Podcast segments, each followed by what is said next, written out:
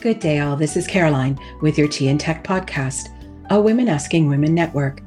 Thank you for joining. We are here to chat and discuss how technology should work for you, not the other way around.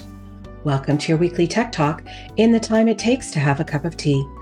Let's talk about what's brewing in the network today. Good day, bonjour, hola, nin hao, ciao, yeyo, guten tag, alan, hello, shalom, anyan hashep nikao, namaste. Happy International Women's Day to you all, and welcome to the month of March, where we will be celebrating Women in Technology for Women's History Month. What's in a name? Wi Fi and Bluetooth. What is the difference, and why do you care? These are both wireless technologies for connecting your devices, but they are different in their functionality. While Wi Fi is mainly used to connect your device to the internet, Bluetooth is only used to connect your device to each other. So, for example, your earbuds that are wireless connect to your iPad via Bluetooth, but your iPad connects to the Wi Fi network so you can watch your shows. Here are a few of the differences in the two technologies. Bluetooth doesn't require any password to set up, whereas to connect to a Wi Fi network, you do require a password to obtain that Wi Fi signal. Bluetooth has a very low bandwidth and power consumption, whereas Wi Fi has a very high one. The range of each is very different as well. With Bluetooth, you have about a 10 meter range, so don't go wandering too far from your device with those earbuds. Wi Fi has a longer range of approximately 100 meters, so you can make it to the back deck, but likely not to the neighbors. While Bluetooth supports a limited number of devices, Wi Fi allows for a high number of users to connect, as evident in any busy Starbucks. This week's blog highlights some of the uses of the original radio spectrum that is incorporated into both these technologies. But today, I'm going to focus on the female ingenuity behind the shortwave spectrum technology rather than the Wi Fi and Bluetooth design itself.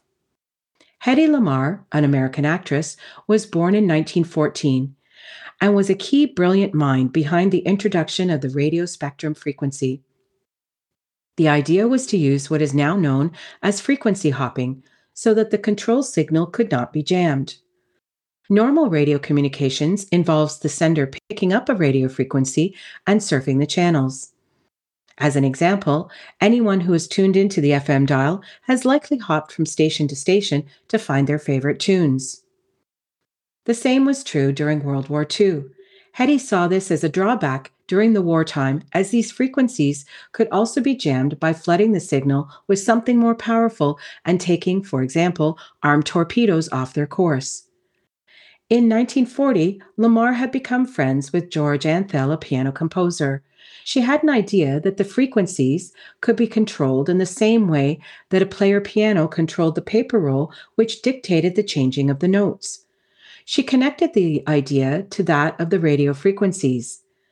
Together with two, the two spent months merging this frequency technology to mirror the radio transmissions on the player piano rolls.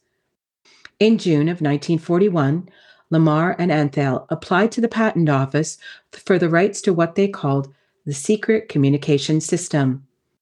Granted under U.S. Patent number 2292387, this technology described how identical types of rolls would be used to synchronize the frequency in the radio transmitter, just like that of the roll player design.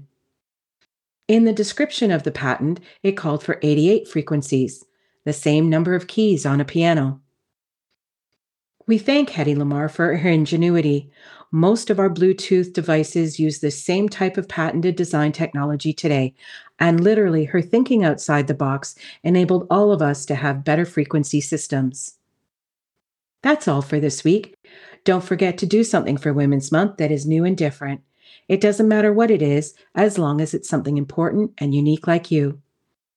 Next week, we'll explore GPS or what we know is that voice that sounds irritated when you don't follow the instructions to turn left now. This is a Spicy Pear Media production. We would be grateful if you subscribe to our podcast.